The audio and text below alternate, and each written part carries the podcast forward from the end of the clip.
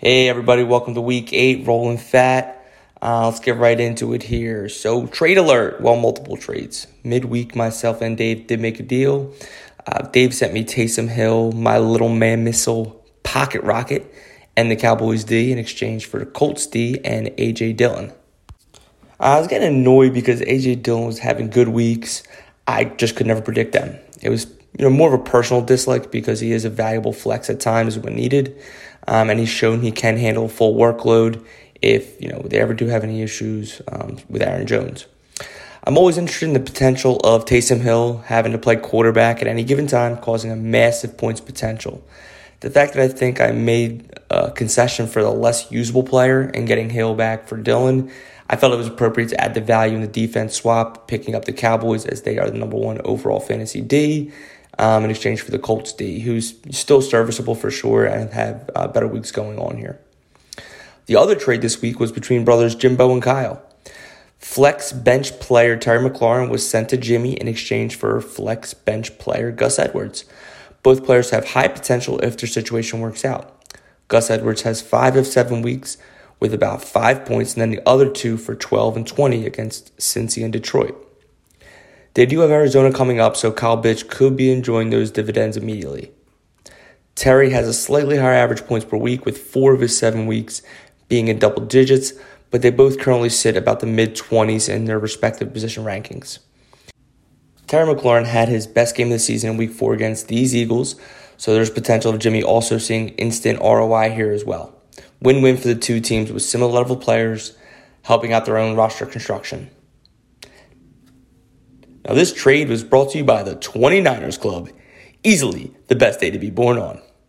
In October, you have the likes of Richard Dreyfuss, famous buttlicker Gabrielle Union, infamous buttonaire John Biederman.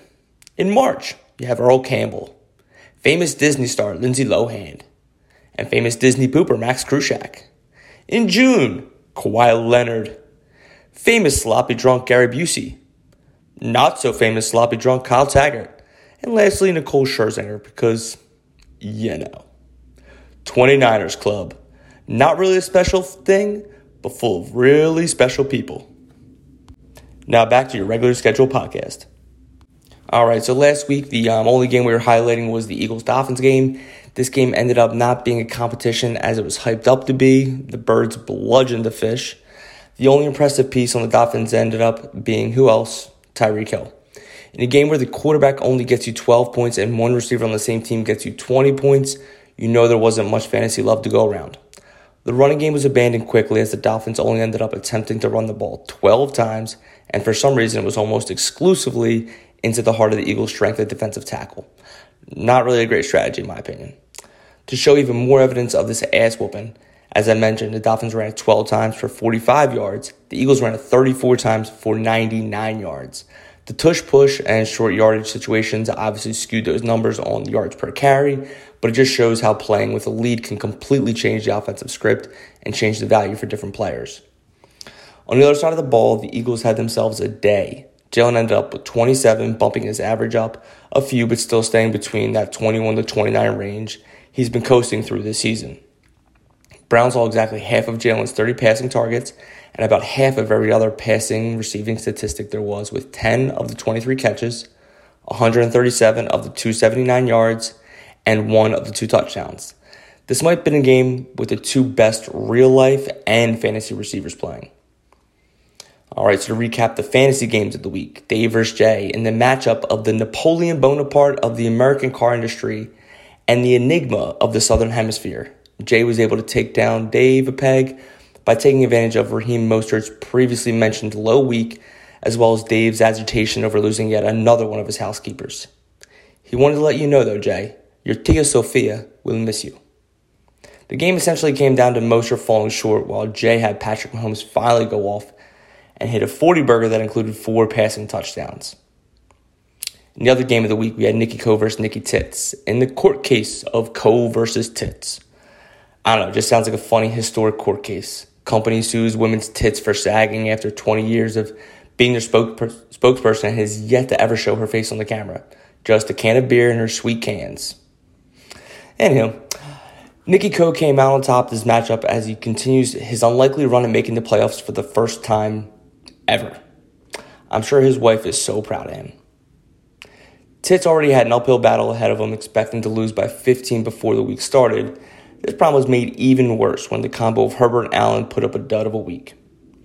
Wish I could have made the point and said, um, I told you so on Tua over Herbert, but Tits was right here, as Herbert did score about a half a point more than Tua, so didn't really matter anyway. Nicky Coe ended up not needing Aiyuk to have a projected bump in production with um, Deebo out, as I predicted, but Kirk did come through and tackled his demons with a 26 point week on Monday Night Football. Now, to recap all of the games, John beat me 121 to 110, Rex beat Mike 125 to 82. Nicky Coe beat Nicky Tits 108 to 89. Jimmy beat Tom 109 to 87.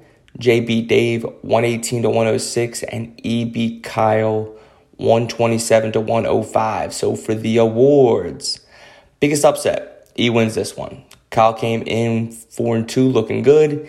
E 2 and 4 looking to fall back to his normal place in line at the very back.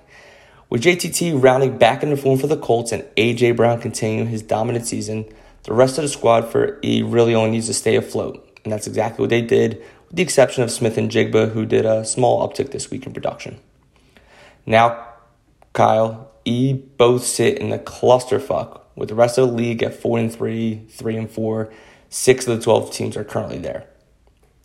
Biggest winner of the week, Jay, securing the second place with a win over the previously undefeated Dave, who was making claims that Jay was going to be deported following this outcome. So, Jay, I hope you're enjoying this podcast, whether it be in the back of an ice truck or to casa. Best of luck, because I know Dave knows a guy. Biggest loser this week was Mike. Dude, what the fuck is happening to you? Years of being at the top have aged you, and I'm not sure I like you in this light anymore. You trade for Russ and Josh Palmer, and then proceeded to sit Palmer. Obviously, his 16 points or so wouldn't have won you the week by himself, but at least show us you're fucking trying. Thursday night recap. In what was a little bit of a stinker, the Bills took down the Bucs in Buffalo. The score of 24 to 18 makes it look a lot closer than it really was. Buffalo is definitely not playing their A game with a few mental mistakes and hiccups along the way to give Tampa a chance in the end. Baker was running for his life half the night, but still found in his balls to put up 25 point night, just to have his efforts squandered by Kyle sitting him this week. On the other side, John had Josh Allen that even with an interception still managed to score 33 and give Johnny Boy the expected edge over Nicky Coe. On his way to those 33 points, he went away from his typical tactic of targeting Diggs significantly more than everyone else and instead distributed the ball to Kincaid for 565 and a touchdown, Stefon Diggs, 9 for 70. Gabe Davis, 9 for 87 and a touchdown on Rex's bench. Ouch. And a fellow named Khalil Shakir, who went 6 for 92 on only 6 targets.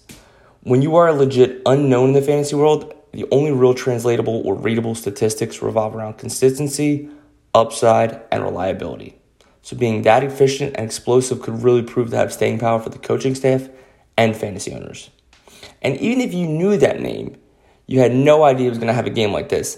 And that's because he's still on the waiver wire, so I know you fucking didn't.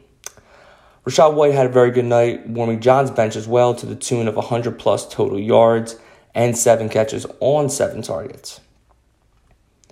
So, looking forward to this week. Biggest NFL game we're going to go over this week is the Raiders versus Lions. 46 and a half over under Detroit favored by eight. Uh, tied for the highest over under of the week. I wanted to highlight one team we don't talk about much, and one we never talk about at all for obvious reasons. So let's start with the fun stuff. The Lions sitting atop the NFC North. We're averaging 26 plus points per week before running into the Baltimore buzzsaw of the defense. They fell behind early and went away from the balance while also applying a ton of pressure to Goff. Raiders do not have the same horses to you know to keep up like that uh, outside of Max Double X Crosby. Uh, Gibbs will once again be the primary ball carrier as Montgomery is nursing that rib injury and last week showed he the increased in workload is sustainable situation. Raiders do have a terrible run defense, and it could be another explosive week for Gibbs on the ground. While the Raiders don't have a great run defense, they are sitting smack dab in the middle against fantasy quarterbacks and just inside the top three or top third of the league against fantasy wide receivers. With that combination, it would be smart not to stray too far from the reliables in this matchup of St. Brown and LaPorta. Throughout this year, the Raiders have tried to funnel all the receptions to one receiver so they can key on that one and keep them to short receptions. St. Brown can be that receiver, but the talent he has and the YAC potential is why he is so great versus other guys they've been playing. Expect him to have a really big day, and I would expect one of the long catches to be on a screen or a slant, you know, that he explodes out of. Kind of like, uh, think Prime Odell. Goff is definitely startable this week, but I would try to find a streaming option with upside, whoever else you might have. For the Raiders, they will have the leader return, Jimmy G. I don't think it really matters who they have as quarterback. This team has been rough to watch this year, tallying their three wins against the legs of the Broncos, Week 1, Green Bay, and New England. Not exactly a murderer's row of winners. On top of that, their offense has scored more than 18 points only once, and that was 21 against the Patriots. Now, where Jimmy G has been terrible and isn't really worth talking about unless we're referencing his sex life, Josh Jacobs has been a lunch pail dude this year, grinding out meaningful weeks on the regular, and outside of his abysmal week 2 and 7, where he saw only 9 and 11 carries respectively, he has averaged 20 carries, four catches, and 110 total yards combined in the other five games. The touch, tough part here is that the Lions are top three against the run, following only Philly and the Falcons in the category. This looks to be a high usage game for Jacobs, but doubtful to have the explosive games we've seen in the past. Fuck it, I'm gonna call my shot here. He gets a 10 spot this week, almost on the button. The Lions sit right about the middle of the pack against wide receivers in fantasy, but the issue there is that the Raiders aren't very good at passing, and Garoppolo is just coming back from his injury. More than two fifths of their yards are by two guys Davante Adams at 75 yards a game, and Jakobi Meyers at 64 yards per game, of the team's total of about 231 per, per game. Situations like this are frustrating because Adams clearly has higher potential than what he's currently putting out in the field, but also a little refreshing because it's clear who to play versus other muddied wide receiver running back rooms. In summary, Jacobs you have to play because of the investment and the consistency. Same with Adams. And then Meyers has developed into a must start because he scored five touchdowns on six games this year and is averaging 17.6 per game to put him at total 15 for wideouts. The projected score is 27 19 in favor of the Lions. Vegas may have this one figured out. Detroit isn't a dominant D, so I could see Vegas beginning or being at their ceiling points for in a game, while Detroit may be at the high end of their scoring potential as well and run the ball game to close out and shorten the game in the second half. All right, so our fantasy games this week we're highlighting Jay sitting at six and one in second place overall, coming off a big win over Davy Boy, takes on Kyle sitting at four and three in fourth, following a loss to Evans' team. Kyle Bitch is looking for a big time comeback to get back in the race for one of those spy spots in the playoffs. And going into this week, Jay's team had a slight edge on the predict- predictive outcome as it sat a 111 to 109. But the difference increased a little bit as Mike, Ev- Mike Evans fell about two points short this past Thursday. This matchup is one of the few where the projected points are scattered around in every game and every time slot. The only two games that have more than one player of impact is the Rams versus Cowboys game, where Jay has Jake Ferguson playing tight end for the boys, and Puka Nacua for the Rams, and Kyle has Stafford going for the Rams as well. The other one is Jacksonville versus Pittsburgh, where Kyle's trotting out both Najee Harris and Evan Engram. Kyle will have the last shot at this one as he has St. Brown rounding out the week on Monday night in the game we broke down earlier. Tom versus Dave. Tom's currently sitting at the very bottom, looking up Dave at the top. It's quite the role reversal from everyday life.